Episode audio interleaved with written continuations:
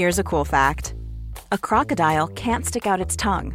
Another cool fact you can get short term health insurance for a month or just under a year in some states. United Healthcare short term insurance plans are designed for people who are between jobs, coming off their parents' plan, or turning a side hustle into a full time gig. Underwritten by Golden Rule Insurance Company, they offer flexible, budget friendly coverage with access to a nationwide network of doctors and hospitals. Get more cool facts about United Healthcare short term plans at uh1.com. Many of us have those stubborn pounds that seem impossible to lose, no matter how good we eat or how hard we work out. My solution is PlushCare. PlushCare is a leading telehealth provider with doctors who are there for you day and night to partner with you in your weight loss journey. They can prescribe FDA-approved weight loss medications like Wegovy and Zepbound for those who qualify. Plus, they accept most insurance plans. To get started, visit plushcare.com slash weight loss. That's plushcare.com slash weight loss. Captain, Virgil van Dijk, try to see if you can stop me on this one. um, just incredible. And we look, the Virgil van Dijk's performance in the League Cup final that's his second man of the match, the second Alan Hardaker trophy that he's that he's taken home. I want a picture of him with one in each hand. Hmm. They weigh an absolute ton. Those things. Um, imperious at the back, dominant defensively, scores at, what to my eyes is a very a, a, a perfectly good goal that yeah. should have been the one that, that settled it. Um, obviously ruled out from VAR and then decides in the you know, the dying embers of extra time that he's actually just going to go and win the game for Liverpool again.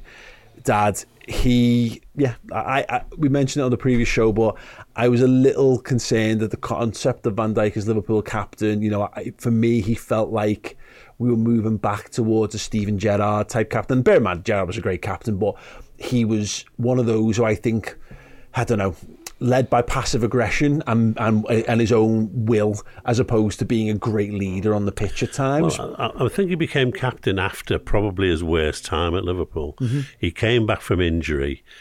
How he came back in August instead of having to wait until the following January, when, which is what most footballers would have had to do yeah. to get back, even able to just get on the pitch you know, he comes back and he plays every game in the season practically, and everyone's moaning, oh, he's lost it, hasn't he? He hasn't quite got the pace anymore. Now, since he's been captain, he, he's never been better than he is now. Yeah. And today, you, you saw it.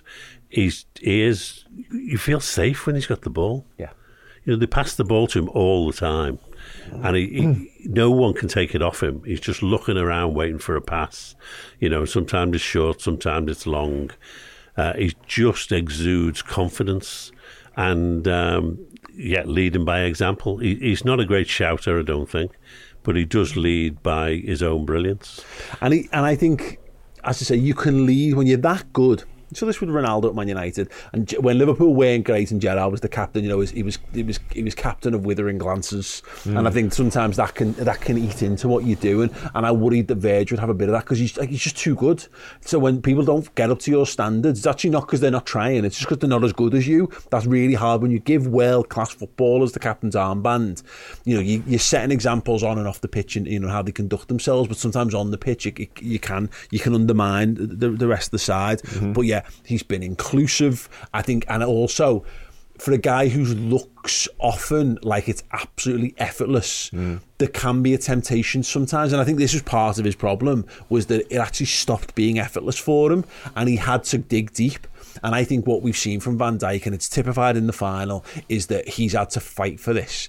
And he's having to fight for Liverpool every game. And not only is he doing that, he's enjoying it as well. Mm. You know, he looks like he's having more fun as a footballer. He's working harder than I think he ever has had to he's absolutely excelling in what he's doing, and he's half the time he's doing it with a smile on his face. Yeah, I think he's relishing the challenge, isn't he? Ultimately, like he's obviously relishing the captaincy. There's no two ways about that. But I think the fact that the the, the key players in the around him aren't there at the moment. I think he is looking around and saying, "Okay, I need to be the man more than ever before." And he, that was a performance today of a lad, of a fella who was not to be denied. We've seen that with his goal. Obviously, as I say, probably felt aggrieved to have not done it half an hour, 45 minutes early or whatever. He was just not having it. He wasn't going to be on the losing side today. I thought pos- pos- positionally, defensively, he was absolutely exceptional. I thought the way he led the side was just incredible as well. But you're right, like he's obviously it's a difficult dynamic when you give the captaincy to one of your key players or indeed your best player because you're right it can be a bit like had they given it to him because he's the best player or is he a proper natural leader I think he's grown into the captaincy actually in recent weeks even more than ever before he's really feeling like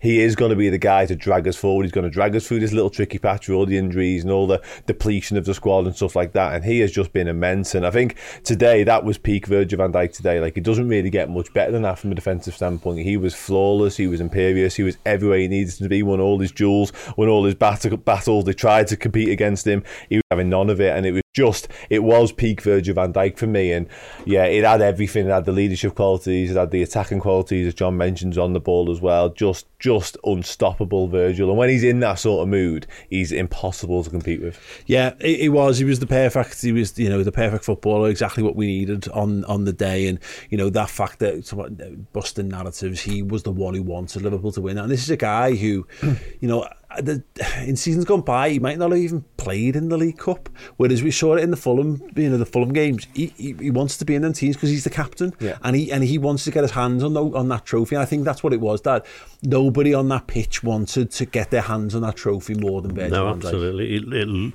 it just looked like that when he was yeah. going for those headers. I mean, that's three headers in the last two games they're all exactly the same header. Mm. He, and he's just that determined. And I, if you give me the cross in the right place, and I'm going to stick it in the net, and no one's going to be able to stop me. Yeah. And he, he just looked like he thought, right, I've had enough of this messing now. Game's over. Throw the ball over. Boom. Yeah. Yeah. yeah. No, you even talk about the Southampton like. game post match. Like he's, he's already that switched on, that focus. He wants to be a part of something so so special.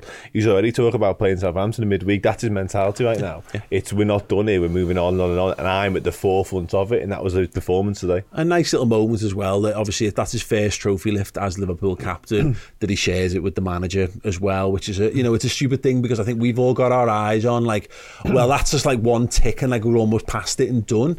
Whereas you know and, and Liverpool again are doing this whole one game at a time thing absolutely, but said it on other places. That might be that might be it now. We might we might not win any more silverware. So that's you know they've, they've, they've bagged that they've achieved that. It's a lovely moment for the, for the managers, a lovely moment for Van Dijk, and I like the fact that it almost means from all of them that's banked. It's like you know, being, getting to a millionaire. You get to get to your first point, get your first thousand or whatever it is, get to a nice solid save point, and you can push on from now because even if you fail, you've got that to fall back on. Yeah, so yeah, I, I absolutely love that. I um, I'm I'm sorry guys, I'm giving him ten out of ten. I can't argue against that again. Like it was, it was incredible. I've never seen such a well-rounded performance and the determination. that one with his head right at the end as well. Did it yeah, like from like sure. it was an inch away from blammed at him, and he still headed it away. Seeing as it was a, a, a cup win, and he got to lift the trophy, then I'll give him 10. Oh, go on, wow. Dad. There we go. It's a red letter day in the history of Red Men and the entire life of John Machin that he is free of his own volition, given a 10 out of 10 rating for Virgil van Dijk. That's how you know he was good. Hmm. Um, yes, was he man of the match? In your eyes, he was officially man of the match. Uh, but let me know in the comments.